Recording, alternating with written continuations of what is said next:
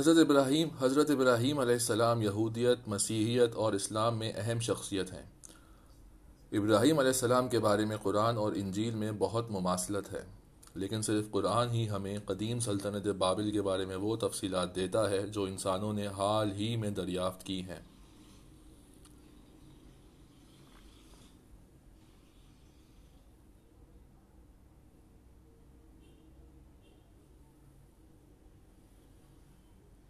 یہودی، عیسائی اور اسلامی ذرائع سبھی ابراہیم علیہ السلام کی پیدائش کو قدیم سلطنت بابل، جہاں جدید دن عراق ہے، بتاتے ہیں۔ اس خطے میں دیوتاؤں اور دیویوں کی کثرت تھی۔ ان کے خداؤں میں ستاروں اور سیاروں کو خاص اہمیت حاصل تھی۔ ہر شہر کا ایک سرپرست خدا تھا جسے وہ اپنے بڑے محسن و محافظ کے طور پر سجدہ کیا کرتے تھے۔ چاند خدا یا نانا کو ار اور ہاران میں سجدہ کیا جاتا تھا۔ شمس سورج کے خدا کو لارسا اور سپر میں پوجا جاتا تھا۔ زہرا یا دیوی اشتار کو ارک میں سجدہ کیا جاتا تھا۔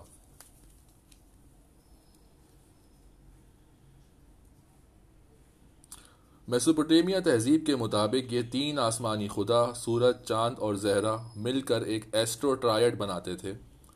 حالیہ آثار قدیمہ ان دیوتاؤں کے درمیان خصوصی تعلق کو بیان کرتے ہیں۔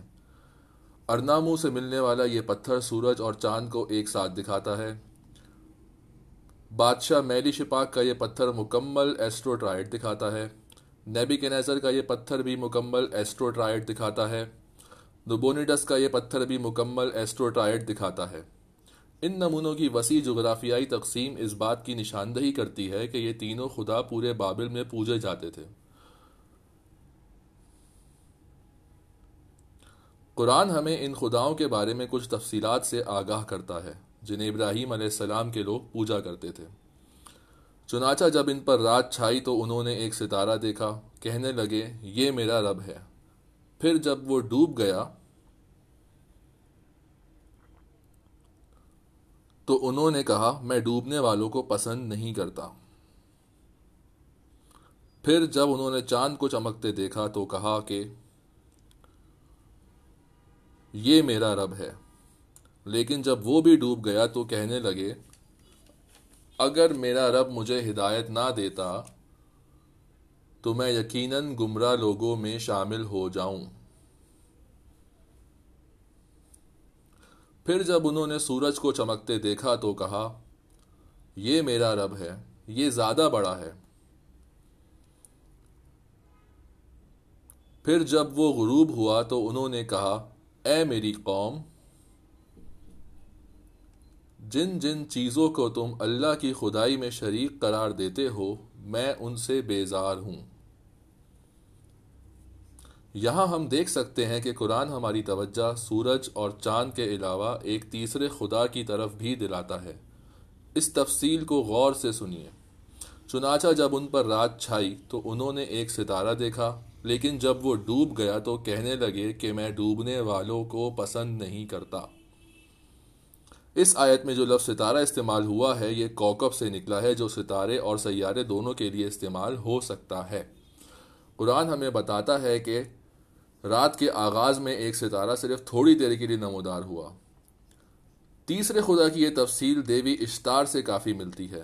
اس کا ایک نام شام کا ستارہ تھا کیونکہ وہ دیوی زہرا بن گئی تھی، وہ سیارہ جو شام میں صرف تھوڑی دیر کے لیے نمودار ہوتا ہے۔ حضرت ابراہیم علیہ السلام کے لوگوں کی بت پرستی کے حوالے سے قرآن کا دعویٰ بالکل صحیح ثابت ہوا، جس کی گواہ یہ تمام جدید دریافتیں ہیں۔ حیران کن طور پر میسوپوٹیمیا کے مذاہب کی یہ معلومات ہزاروں سال سے انسانوں سے پوشیدہ تھیں۔ یہ معلومات ان کے مندروں میں موجود تھیں، جیسا کہ زگرت آف ار میں، جو کہ ہزاروں سال سے ریگستان کی مٹی میں دفن تھا۔ یہ مندر بیسویں صدی کے آغاز میں ماہرین آثار قدیمہ اور سر لینرڈ ولی کی کوششوں سے دریافت ہوا، یہاں تک کہ وہ زبان جن میں یہ معلومات درج تھیں وہ بھی نامعلوم تھی اور انیسویں صدی تک مردہ تصور کی جاتی تھی۔ ان باتوں کی روشنی میں ہم یہ سوال کرتے ہیں کہ حضرت محمد صلی اللہ علیہ وسلم کو ان باتوں کا کیسے پتہ چلا کہ ان کا زمانہ تو ساتویں صدی کا ہے؟ اس زمانے میں حضرت محمد صلی اللہ علیہ وسلم تک یہ معلومات پہنچنے کا ایک ہی ذریعہ تھا، اور وہ انجیل اور یہودی صحیفے تھے، اور اگر ہم انجیل پڑھیں تو انجیل تفصیل سے یہ معلومات دینے سے قاصر ہے۔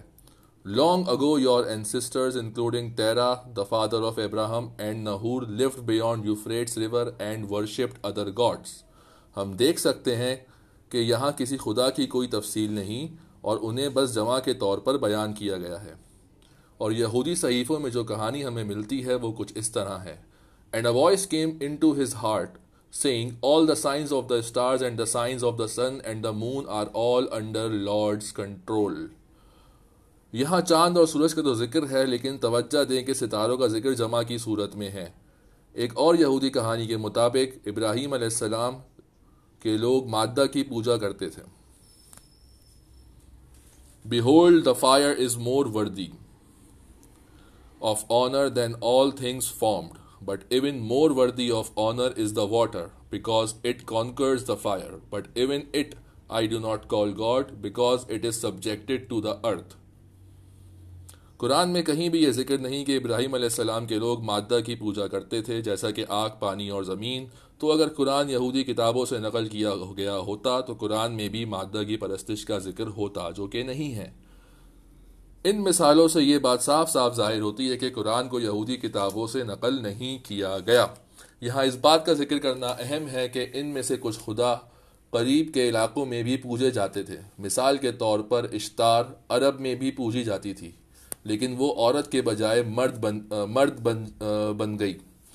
طوفانوں کا خدا یا اتاہر کہلاتی تھی۔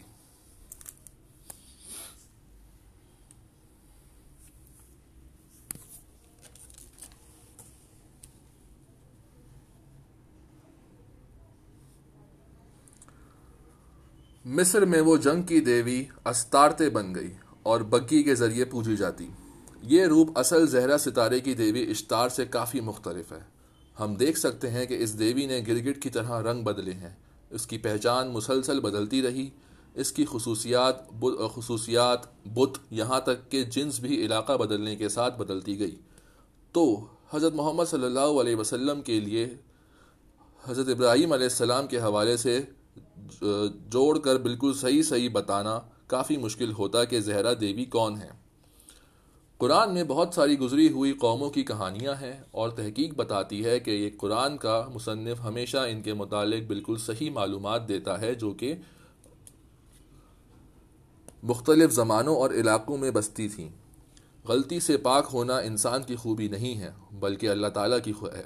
قرآن دعویٰ کرتا ہے کہ اللہ تعالیٰ نے خود محمد صلی اللہ علیہ وسلم کو یہ وحی کیا ہے، اے پیغمبر یہ غیب کی کچھ باتیں ہیں جو ہم تمہیں وحی کے ذریعے بتا رہے ہیں، یہ باتیں نہ تم اس سے پہلے جانتے تھے نہ تمہاری قوم۔